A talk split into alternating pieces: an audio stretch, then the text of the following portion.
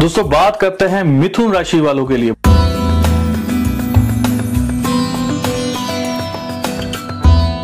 मिथुन राशि वालों के लिए बहुत ही अच्छा समय जो है वो आ रहा है। जो लोग इस समय में कोई वाहन लेना चाहते हैं, नया वाहन लेना चाहते हैं तो वो 17 जनवरी 2023 के बाद जब कभी भी वाहन लें तो उनके लिए वो शुभ रहेगा, फलित रहेगा। कई बार लोहा घर में आता है माफक नहीं होता तो आपका वो भी माफक होगा, आपके लिए बहुत ज़्यादा शुभ रहेगा।